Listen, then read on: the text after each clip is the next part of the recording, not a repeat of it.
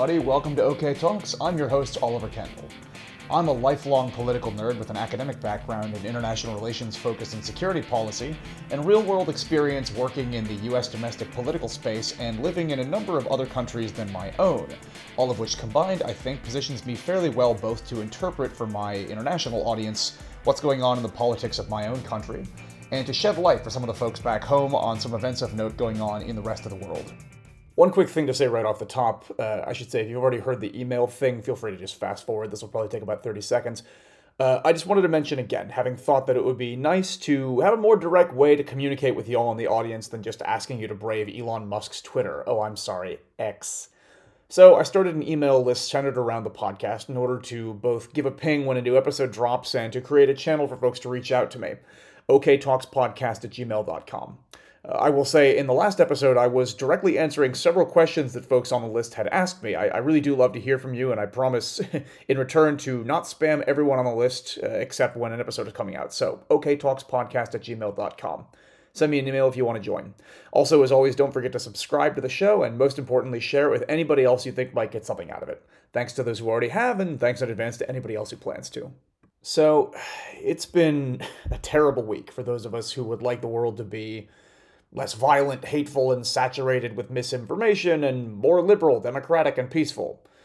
And I'm probably going to have to do a separate episode about those things I'm alluding to.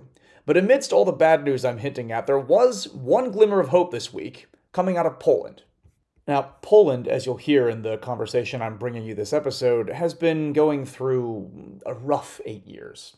For comparison's sake, it would be fair to say that it in some ways mirrors what's happened in Hungary, where an illiberal right wing ultranationalist party took power and then immediately set about shredding or burrowing into the institutions of liberal democracy to make sure they'd never lose power once taking it.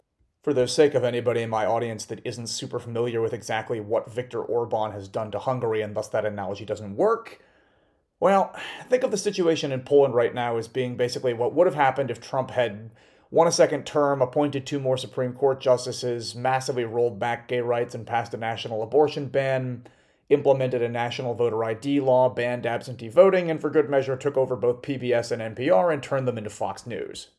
But leading up to the last election in Poland, a broad coalition of Polish civil society organized and backed an opposition bloc that earlier this week managed to win pretty conclusively in spite of all of the roadblocks thrown up by the ruling party. Here to talk about this, I'm super excited to say, is my friend and one of my absolute favorite former colleagues, Weronika Paszewska. Now, Weronika has a resume that is way too long and impressive for me to fully recite here, but just a couple of key relevant points. She is an extremely accomplished political organizing strategist who took a leading role in the Polish women's strike a couple of years back and also co founded in Poland a multi issue progressive NGO whose whose name I'm afraid I'm about to totally butcher when I try to pronounce it. I want to say Akia Demokracja, I'm so sorry, Weronika. I definitely should have asked how to pronounce that before recording this. In any case, I am thrilled to have Weronika on the podcast.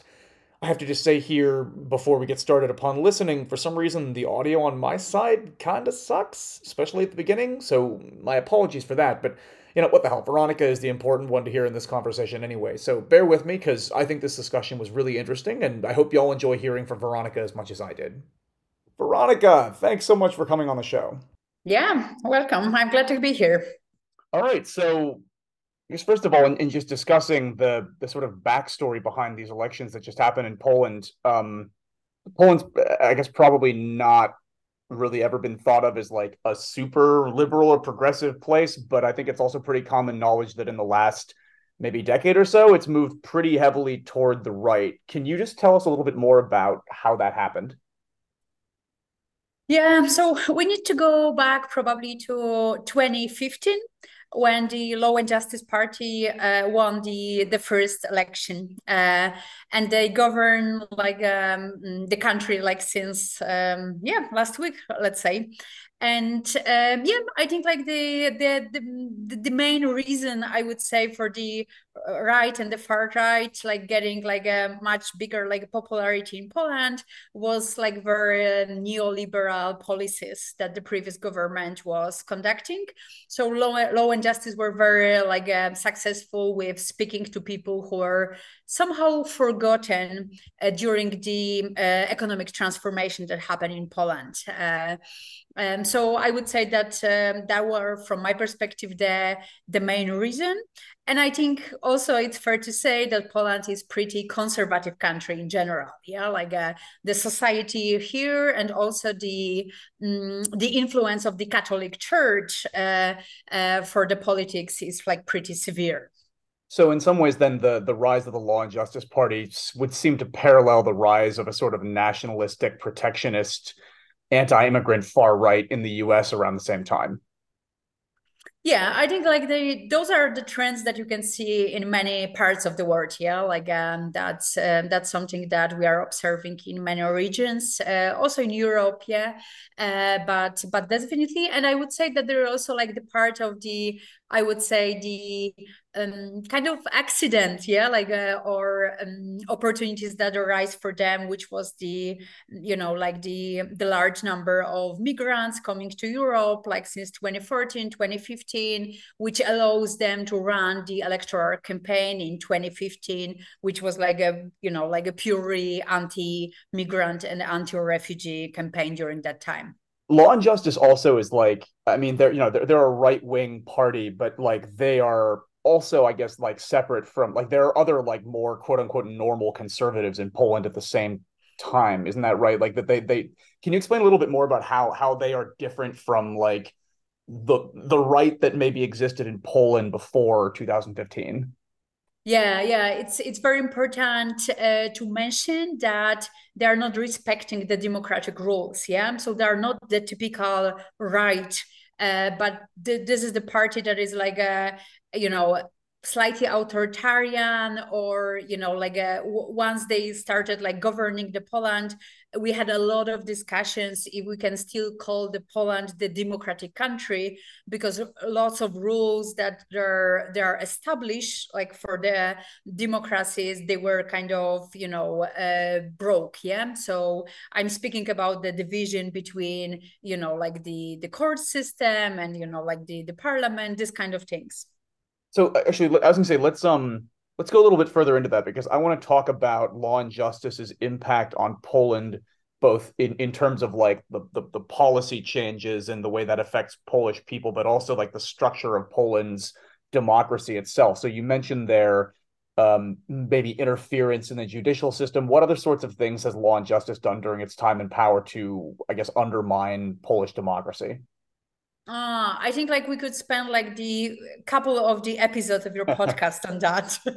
so uh, yeah, I mean the list is like very very long. Yeah, like uh, uh, I would say like destroying the judiciary system, like together with the constitutional court, you know, like breaking the rules about how the law is made, limiting the time for the opposition to make, you know, they say, um, um, yeah, I mean, like, uh, you know, writing like a different bills that they are contradicting other, like, uh, yeah, I would say that, uh, you know, it's really, really long list of the things that they did together with like bringing a lot of like, the, for example, the public television is there like the PR channel right now. Yeah, like I was gonna say, didn't so, wasn't there quite a lot of restriction on on free press or at least manipulation of the mainstream press? Yes, definitely. They bought, you know, like the local press channels, you know, like uh, so. Right now, they, you know, are kind of uh, oh during the election, maybe like to connect, you know, like the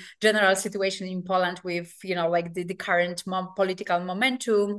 For example, in the uh, they took over somehow the local press, and the local press was refusing uh, for the opposition to publish their advertisement. Yeah, mm. like uh, because they said that it's not aligned with with the values of the of the editorial. And mm. so yeah like um, um i would say you know probably some some of the people recognize hungary as a country that is also like the semi democratic yeah, right now. so i would say the yeah the, the, the the previous like polish government law and justice party they having really um close connection to orban uh, Viktor Orban, and uh, like really Poland was like following a lot of ideas that Orban found out in the Hungary. Yeah, it's, it's funny that we mentioned Orban because isn't Donald Tusk the guy who who has now who now appears like he's pretty well positioned to be the next like like leader of the government of Poland? Isn't he the one who, when he was the what was it, the chair of the European Commission, referred to Viktor Orban as the dictator? I think he's the one who came yes. up with that. Yeah, yeah. I think that. Yeah, I think that that, that, that feels, was the this, yeah the word that he used. Yeah, feels very appropriate. Okay, so so then so there's the the structural impact of law and justice. Can you talk a little bit more about like what law and justice being in charge has looked like for individual people living in Poland? Yeah, I think maybe like you know. Um, maybe I can speak from my experience, you know, after announcing elections, like in the process that I had. So first, it was kind of really hard for me to believe that the Democratic opposition, you know, like had a majority in these elections. Then I was like fully afraid that like the law and justice will find a way to kind of cancel this election somehow yeah? So i had this fear you know like inside me to you know that it's not possible like that it's actually going to happen. So i was really waiting for the official results to be announced. It was announced um, on Tuesday this week. Uh, so then I kind of you know was a bit like a calmer during this this time. I would say that for the individuals, you know, in these last eight years when law and justice was you know governing this country, it really depends on your identity, yeah, because like you know what we we're doing, it's really had a different you know like a mm, effect uh, depending who you are, yeah, like uh, um, so like for me personally it was like very challenging as a person from the lgbtq plus community you know they run very like hostile mm, campaign towards people. The same will be for like you know trans people for women you know if you are a woman in in this country your rights you know like um for you know accessing anti-conception you know or abortion were like heavily step by and step like limited yeah like uh, so people were really like I think it's not actually exaggerated to say that people were dying you know like because of the um you know like women were dying when they were in the pregnancy because they couldn't access like proper health you know. So uh, people were committing suicides you know young people from the lgbtq community. So yeah i think being probably from you know lgbtq minority or being a woman that was really not um, you know like a good place. Also for the you know climate activists you know like the the violence from the police side was like very extreme. Uh, yeah not not to mention people with the migrant and the refugee backgrounds yeah like uh, who are like hearing really horrible things about themselves. Mm, yeah so i would say depending on your identity your life could be like um, uh, better or really really horrible yeah. So uh, about the you you talked about your own response after the after the election results just about the campaign itself like a lot of the coverage that i've heard that I had heard leading up to the elections in Poland discussed the reality that the elections were not, nobody thought they were going to be fair. Uh, in the same way as like Viktor Orban mm. was quote unquote reelected like a year ago, but he managed to put himself in a position where it's virtually impossible to dislodge him in Hungary at this point. Can you tell us a little bit yeah. more about what that looked like in the Polish context leading up to these elections? Yeah, so I would say, of course, there was a there was a bit, a lot of like concerns about how the votes are gonna be count. You know, if if it's gonna be like a fair elections. Mm, and I would say that civil society organization made a lot of like amazing work with mobilizing really like thousands of people who were like observers or who are sitting you know in these committees that they are counting votes yeah? Like mm. in the whole country. So i would say that civil society mobilized at the super large scale like to like monitor and like really put you know like uh, their um, eyes you know on what was happening over there. We know that the law and justice made a lot of like uh, difficulties for the Poles who were voting out uh, so there was a particular limit to send the results from the abroad like committees. Mm. mm, and they were not accepting this you know like the reports from the abroad committees when they were saying that the you know like that law and justice is not winning in them yeah mm. uh, so uh, there was a bit of like the things like happening here and of course during the i think it's worth mentioning that we had really amazing you know that the turnout was amazing? Yeah it's yeah, a historical the biggest the like, turnout, turnout of any election that, since communism fell? Any. Even even the you know in the one if we compare to the 1989 yeah when there was a turnout of the like the communist like the russian government in in poland that was the you know like a it's the highest yeah it's a 74 uh, percent for Poland is really enormous. Yeah, like uh, we are not, you know, like uh, that. Uh, we do not have usually that high turnout as you have as you have in the Western European countries. Oh, as, as usually around like 40, 45 percent. Oh, sorry. As an American, where we struggle to breach like sixty percent in a given election, I'm extremely jealous of the participation. But... Yeah, I know. So typical for Poland is like 40, 45. Yeah, mm. like a oh, wow. so 74. It's really, really wow. high and there was a lot of like a turnout like the uh, campaign yeah like a pro frequentation like campaign really a lot of them so as i would say as a civil society we had this struggle because it's hard to mobilize people to show up and they say like raise the concern about the fairness of the election yeah? So that mm-hmm. was a bit of the tricky narrative you know like a position yeah. Yeah. Oh, that is to say, you think that it was actually that that one of one of the one of the things for for the the opposition to overcome was the notion of oh well screw it the election's not going to be fair anyway why bother? Uh no, like the, the, that was the position of the opposition that, that that that was something the opposition had to deal with the possibility of people not bothering because they assumed oh well it's going to yes, be yes yes exactly. Yeah that was the that was the that was the thing you know like that if the messages about concerns about the you know like uh, fairness of the election would be like too high. People might be worrying if they you know votes like matters yeah? Awesome. so uh, there was a really good work to be done to make sure that it will be fair yeah? Like uh, but not to worry people a lot about it because it might affect the turnout yeah? Gotcha. Well in any case despite all of these oppositions and all of the damage that law and justice has been able to do over the last eight years or so now we have this result where the opposition, led by a guy who used to be heavily involved in the EU level government, now looks very well positioned to, to basically take over the government of Poland. I guess in the short term, um, yes, I, my audience is fairly mixed in terms of where where they're from, but I think at least a plurality are Americans, where we have a presidential rather than a parliamentary system. So, could you maybe describe a little bit about what what's likely to happen next in the time between now that these elections have happened and you know a potential scenario in which Donald Tusk becomes the is the position the position as prime minister right? Uh, becomes the prime minister yeah. Yeah so uh, yeah in poland like the parliament is a critical yeah like for like a uh, you know uh, bringing a new law you know like so we having like a a kind of lower and higher chamber of uh, parliament yeah. Um so um and it looks like right now the opposition will be having the majority in both of them yeah and we'll still be having the president who is from the law and justice yeah. uh, and the president in poland matter? has a right to veto ah mm. It matters. It matters because the president has a right to veto bills that are coming from the, the parliament uh, from the lower and the higher chamber. So if he vetoes it, it comes back to the parliament, and parliament can out veto the president, but they, they need okay. not, not normal majority.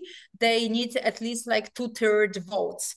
And the opposition doesn't have a two third vote okay. to out veto the president. Okay. Uh, so it means that it will be difficult with the current president for the parliament to pass the bills uh, because president might veto them and they will be not able to out veto um, president. Yeah. So duda is the president now. When is the next election wherein they could possibly replace duda as the president? It's it's in 2025 if i remember correctly because in the next year we're having both a european union election and the local government election. Okay. Uh, and in the 2025, there should be the um, uh, presidential election. Yeah. Okay. Um, so then, okay, so this is interesting. So, so basically, the new government, when it's formed, will in a lot of ways be kind of struggling against a slightly stronger than usual head of state in a parliamentary system uh, as they try to roll back the damage done over eight years. But looking even more short term, now we have these elections, and in theory, now some some sort of government will need to be formed. Can you describe a little bit more about what you anticipate happening? So how do we get from step one, the opposition when now winning a hmm. majority, to step two, Donald Tusk being the prime minister? Yeah. Yeah, so so we're having like the 18th of October right now. Yeah, we are just like three days after elections. Right now, according to you know our constitution, the previous government is still in power, uh, because the president is like uh, securing the continuation of the governance. It means that the president right now, it's up to the president to announce the first assembly of the parliament. And the president has a four weeks uh, to announce the first gathering of the parliament. Mm-hmm. And uh, so that's the first thing that he needs to do. And then uh, the second decision for the president is, is to nominate the um, the party who will be in charge of trying to formulate the govern the the governance uh, government so uh, and we already know that the president um, i prefer actually to call him andrzej duda uh, because i i believe that he was not really um, you know like um, acting as a president. Gotcha. So Andrzej Duda is going to um to pro the most probably he's gonna to announce law and justice as a as a party who he assignates to formulate the government. Mm-hmm. Uh, and, and we know that they do not have a majority. Yeah. yeah. So they would probably, you know, uh, try to do it and then they will come back uh, and then they will be, um, you know, like there will be probably the second trial on the Democratic side to formulate the government. Uh, what what we many people say is that actually he should not like the that it's not according to a Polish political tradition or even for the rule to assign the party that doesn't have a chance to formulate the government he hmm. should already do it you know uh, for the opposition party the car you know the previous opposition parties mm, but the most probably he's not gonna do it so we will um, we will expect that maybe we're gonna have the uh, the democratic government probably somewhere in December. Yeah, like okay. uh, even maybe in January. I yeah. think like probably the second part of the December. That's something that is realistic. Yeah. So so basically now now there will need to, as happens in other parliamentary countries, there will be a sort of parliamentary negotiation process whereby the largest group will put together a coalition. But we expect that the head of state that that Duda will probably do everything possible to drag that out uh, and yes yeah and i think that's exactly Speaking... that's their objective to slow down the process we also believe that they needed time actually to destroy the evidence uh, of the crimes that they committed oh. during these eight years interesting so this brings me to another question, which um, you know I know from from our time having worked together, especially I think when the second of these things I'm about to describe happened. Like the, you know, I know you're familiar with like January 6th, the insurrection in the states, and then sure. uh, what happened in Brazil when we've seen other uh, democratically elected within the rules of the system authoritarian leaders who have been disinclined to leave office once they lose an election is there any worry about some similar sort of thing happening in Poland because as, as far as I'm aware I don't know of anywhere in the liberal democratic west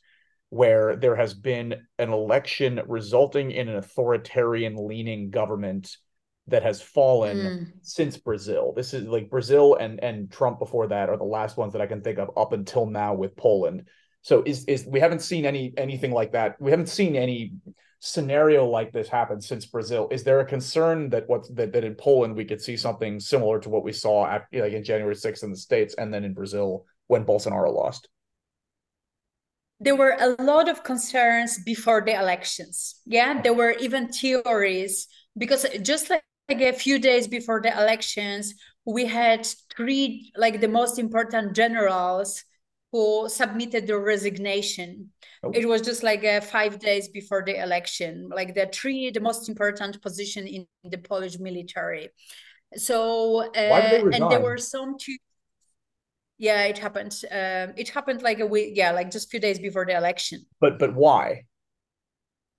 Yeah, so there were various theories, you know, like the army is the army, so they didn't express themselves. They right. because they having like this period, you know, uh, what they still like uh, are obliged you know for for their you know ministry of the defense. So they didn't like uh, speak to the press or but there were a lot of theories why they did it just like a few days before the election. And one of the theory that was circulating you know in the media was that actually the law and justice was preparing to bring the army to the streets if they lose election.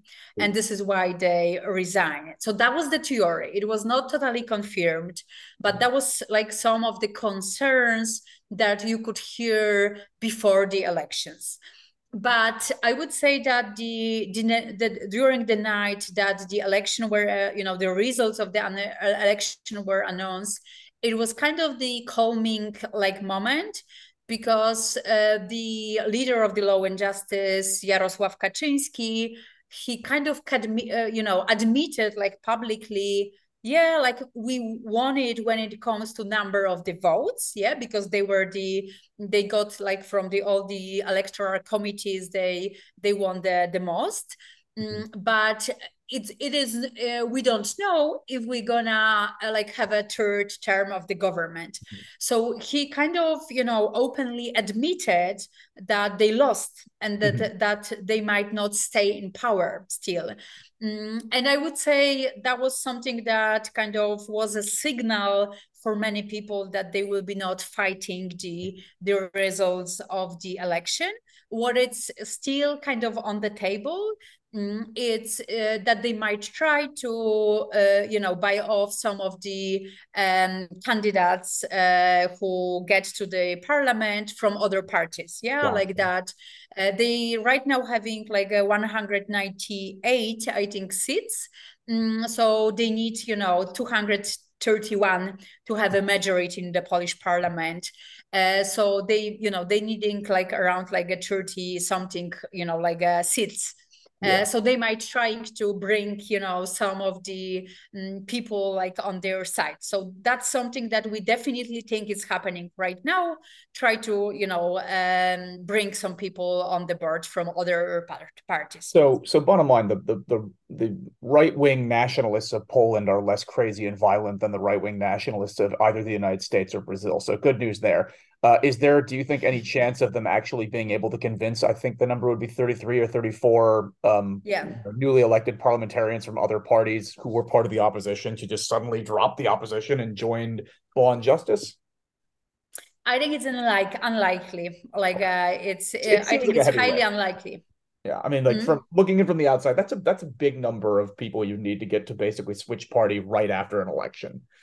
Um, yes agree but uh, we also know like so like maybe just to like draw the uh, the election results. So we're having like the when we're talking about the democratic opposition we're talking about like a three big kind of um, you know like uh, coalitions i would say yeah? So we're having the coalition like called like the civic coalition who was run by donald tusk who is gonna be like a prime minister the most probably. Mm, it's consisting of couple of the parties yeah? We're having the uh, the second one which is called like the the third like road yeah? Like a which is like a coalition between the um I, i'm often saying it like when i'm explaining to people from abroad that it's a coalition between farmers and catholics. Uh, those are like a two parties you know that okay. kind of combine the coalition together and we're having the the, the the new left yeah? This is the the third like the coalition which is also like the coalition of the the three parties three left parties. And the mm, so uh, in this third road uh, there one party that is sitting over there that usually was you know it's an agriculture like party that was like a winning um a lot. Mostly their electorate is among like people who uh, who are uh, farmers and agri you know around the agriculture in the smaller cities in the countryside. And they haven't historically the role of being like a switching you know sides very mm. often yeah so okay. they they are kind of the party that is like a tipping point you know like a so are there many 30 parties... are there 33 or 34 of them Yes, exactly. Yeah, yeah. There are. Okay. Yeah, there are enough of them. Yeah. So uh, I would say, you know, they historically are the party who often was in the coalition with Law and Justice or with the Civic Platform in the, you know, last couple of the terms of the parliament. But I would say it's highly unlikely because the democratic opposition was very unified. And the last you know like weeks of the electoral campaigning ahead of the election was very peaceful i would say. Like uh, it's definitely you know in the past opposition party were often like fighting with each others this is something that we know also from the hungary yeah? Like that you know like that uh, also oh, yeah. the government was playing very nicely to kind of put them into into the fight yeah. Mm, but the like ahead of the election you know the last weeks were very peaceful. They were supporting each other's. You know donald tusk was like encouraging people to vote for you know other you know like the opposition coalitions. So it was very like kind of unified. And i would say it will be like a, it's highly not probable that anyone from this democratic opposition will do such a thing. Yeah. Okay. So in any case um, uh, one way or another, probably by the end of this year or early next year, the almost decade long semi authoritarian rule of the Law and Justice Party in Poland ends. One thing that it's worth noting here is that the impact of that party with you know in, in the impact of that party has extended far beyond just Poland, just like what it's like to be mm. in Poland. I mean, like having law and justice and power has damaged Poland's standing in the European Union pretty substantially in a number of ways. There's been, you know, reputational cost. But then in the last year and a half or so, in some ways, a lot of that was sort of overlooked, I would say, because Poland did a pretty good job of, but did an incredibly good job of, of standing in solidarity with the Ukrainians' response to the invasion. But then in the last couple of mm. months, law and justice seems to have sort of turned against that because they needed to go back to their sort of anti immigrant, anti refugee thing for electoral purposes, which then didn't work. So I'm curious, just looking outside the borders of Poland, what you think some of the some of the impacts of law and justice not being in power anymore will be. Yeah, my my main thing is about like European elections that are gonna to happen like in June next year. Yeah. So I think like the like this victory of the democratic opposition in Poland, it's like some, you know, like it might be a really good signal that, you know, like that it's possible that the far right in Europe is not like winning. Yeah. It's not on the like, you know, like a um, wave. Yeah. Like that it's like a winning wave so yeah. i think that's a really good signal. Like uh, i think it might be also like a really good signal for you know and i heard it from my belarusian you know like uh, friends you know like that is the first time that they seeing you know ex, you know experiencing you know that something like this can happen.